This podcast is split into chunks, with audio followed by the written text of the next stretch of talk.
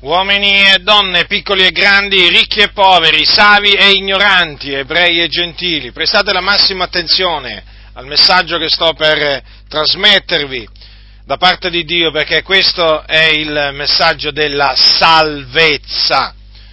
L'Apostolo Paolo afferma nella sua prima epistola a Timoteo questo, certa è questa parola è degna d'essere pienamente accettata, che Cristo Gesù è venuto nel mondo per salvare i peccatori, dei quali io sono il primo. Ora, chi è Cristo Gesù? È il figlio di Dio, l'unigenito figliuolo dell'Iddio vivente e vero, che l'Iddio e Padre suo ha mandato in questo mondo nella pienezza dei tempi. Infatti, il figliuolo era presso il Dio Padre da ogni eternità, quindi era nella gloria, in cielo, nei luoghi celesti. E nella pienezza dei tempi, quindi nel tempo prestabilito da Dio, il Padre lo ha mandato in questo mondo per salvare i peccatori. Gesù Cristo nacque a Betlemme, in Israele, nella terra di Israele. Nacque non da seme d'uomo, perché egli fu concepito nel seno di una vergine in quanto generato dallo Spirito Santo. Quindi nacque senza peccato, nacque puro e immacolato e rimase tale durante tutta la sua vita. Egli non conobbe peccato, benché fu tentato in ogni cosa come noi. Egli non commise alcun peccato. Egli era il santo, il giusto. E fu allevato a Nazareth e all'età di circa 30 anni, dopo essere stato unto di Spirito Santo e di potenza, cominciò a esercitare il suo ministero, predicando l'Evangelo di Dio, insegnando nelle sinagoghe, cacciando i demoni, guarendo ogni sorta di malattia e di infermità. Andò in giro per i villaggi, per le città, facendo solo del bene il Dio era con lui per compiere segni, prodigi, miracoli e li fece. Quindi fu accreditato da Dio in mezzo al popolo mediante delle opere potenti che nessuno aveva mai fatto. Egli quindi fece solo del bene. Gesù risuscitò pure dei morti. Le folle si accalcavano per ascoltare le parole di grazia che uscivano dalla sua bocca, ma anche per toccarlo, per essere guariti, perché c'era una virtù che usciva da Gesù, che guariva gli infermi. E coloro che lo toccavano con fede venivano guariti. Egli dunque fece molto bene, ma fu contraccambiato con il male, il suo bene fu contraccambiato col, ma- col male dagli uomini e difatti lo perseguitarono, lo vituperarono, lo ingiuriarono dissero ogni sorta di menzogna contro di lui. Fu odiato, fu odiato dal mondo. E dopo alcuni anni di ministero fu tradito da uno dei suoi discepoli, di nome Giuda Iscariota, fu tradito e dato in mano ai peccatori, ai giudei che lo portarono davanti al Sinedrio e lo condannarono come reo di morte. Per quale ragione? Perché si era dichiarato il figliuolo di Dio. Lo condannarono quindi per bestemmia e dopo averlo condannato a morte lo diedero in mano al governatore Ponzio Pilato, era il governatore della Giudea di quel tempo. E benché Ponzio Pilato inizialmente aveva, aveva avuto in cuore di, eh, di, liberarlo perché non trovava in lui alcuna, alcuna cosa degna di morte, la folla gridò che egli doveva essere crocifisso, cioè Gesù il Cristo doveva essere crocifisso. E chiese che gli fosse liberato Barabba, che era un malfattore. E quindi la moltitudine che si era radunata davanti a Ponzio Pilato chiese con grande grida che Gesù fosse crocifisso e Pilato sentenziò, sentenziò che Gesù prima doveva essere flagellato e poi crocifisso. E così avvenne. Egli fu portato a un luogo chiamato Golgota, dove fu crocifisso, fu appeso ad una croce, inchiodato ad una croce, con eh, due malfattori, uno a destra e uno alla sinistra. Quindi egli morì annoverato tra i trasgressori, benché non avesse alcuna colpa. E dopo alcune ore di agonia sulla, sulla croce, egli spirò, morì! Dopodiché il suo corpo fu preso, fu preso da un suo discepolo, occulto per timore dei Gidei, il quale andò da Pilato, chiese il corpo di Gesù lo avvolse in un panno di linonetto e lo depose in una tomba nuova, in un sepolcro.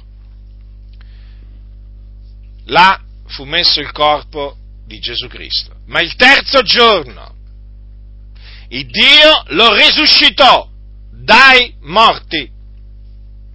E dopo essere risuscitato dai morti, Gesù Cristo apparve a molti facendosi vedere con delle prove evidenti che testimoniavano che lui era veramente risuscitato.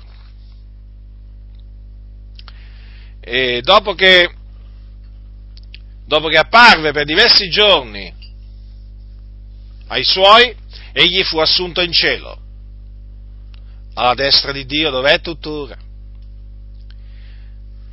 Ora, perché Gesù è morto sulla croce? La scrittura dice che Gesù è morto per i nostri peccati. Perché Gesù risuscitò dai morti? La scrittura dice a cagione della nostra giustificazione. La morte sulla croce e la resurrezione corporale avvenuta tre giorni dopo costituiscono l'opera di redenzione o di salvezza che il figliuolo di Dio fu mandato nel mondo a compiere per salvare i peccatori, affinché il mondo fosse salvato per mezzo di lui. Ora, perché sono chiamati peccatori? Perché gli uomini sono peccatori, gli uomini senza Dio sono peccatori, perché hanno infranto la legge di Dio. Il peccato infatti è la violazione della legge, la trasgressione della legge. E i peccatori quindi sono coloro che trasgrediscono la legge di Dio. E tutti hanno peccato. Tutti. indistintamente. Giudei e gentili, tutti hanno peccato, così dice la Sacra Scrittura. E coloro che commettono il peccato sono schiavi del peccato. Quindi oltre che ad essere debitori verso Dio, sono pure schiavi del peccato che, o dei peccati che essi commettono. Ma Gesù Cristo, il figlio di Dio, è stato mandato per questa ragione, per questa missione, per salvare i peccatori. E allora tu chiederai che devo fare per essere salvato? La scrittura dice, ravvedetevi e credete all'Evangelo. Questo è quello che voi dovete fare per essere salvati. Vi dovete ravvedere dei vostri peccati e credere che Gesù Cristo, il Figlio di Dio, è morto sulla croce per i nostri peccati, che fu seppellito e che il terzo giorno risuscitò dai morti a cagione della nostra giustificazione. Nel momento in cui vi ravvederete e crederete nel Signore Gesù, sarete salvati dai vostri peccati, affrancati dal peccato e sarete perdonati. Tutti i vostri peccati vi saranno rimessi, tutti i vostri debiti vi saranno cancellati per la potenza del sangue di Cristo Gesù, di quel sangue che Lui, nella pienezza dei tempi, ha sparso sulla croce del Golgota. Ecco dunque, in che maniera si viene salvati? Ed è solo questa la, la, via per essere salvati. Questa è l'unica via di salvezza. Non esiste un'altra via di salvezza, perché non esiste un altro Salvatore. Gesù Cristo, il Figlio di Dio, è il Salvatore, in nessun altro è la salvezza, perché non v'è sotto il cielo alcun altro nome che sia stato dato agli uomini per il quale noi abbiamo ad essere salvati. Quel nome è il nome di Gesù Cristo.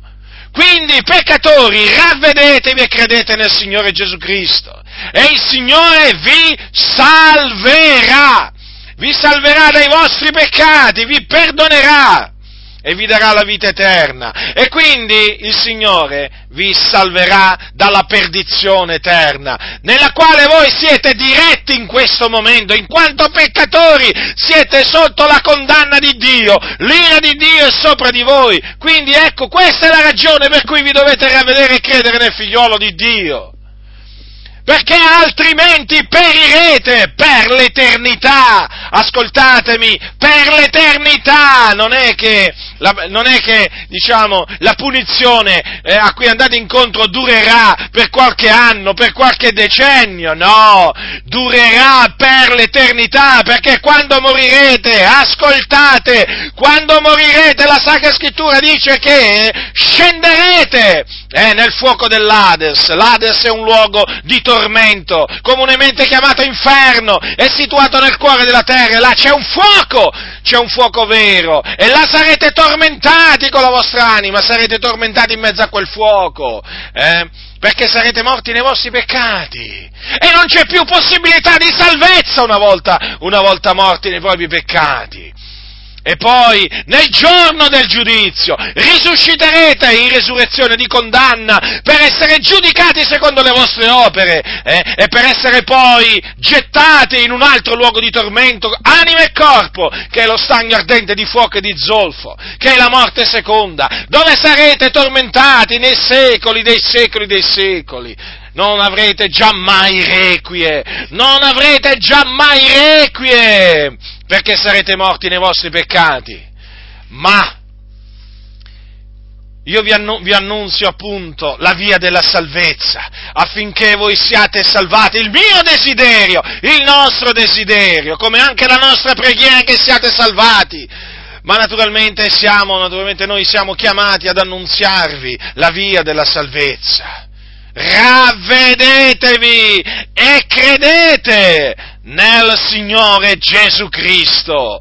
Allora veramente potrete dire nel momento in cui vi ravvederete e eh, crederete nel Signore Gesù, potrete dire sono salvato, sono perdonato, ho la vita eterna.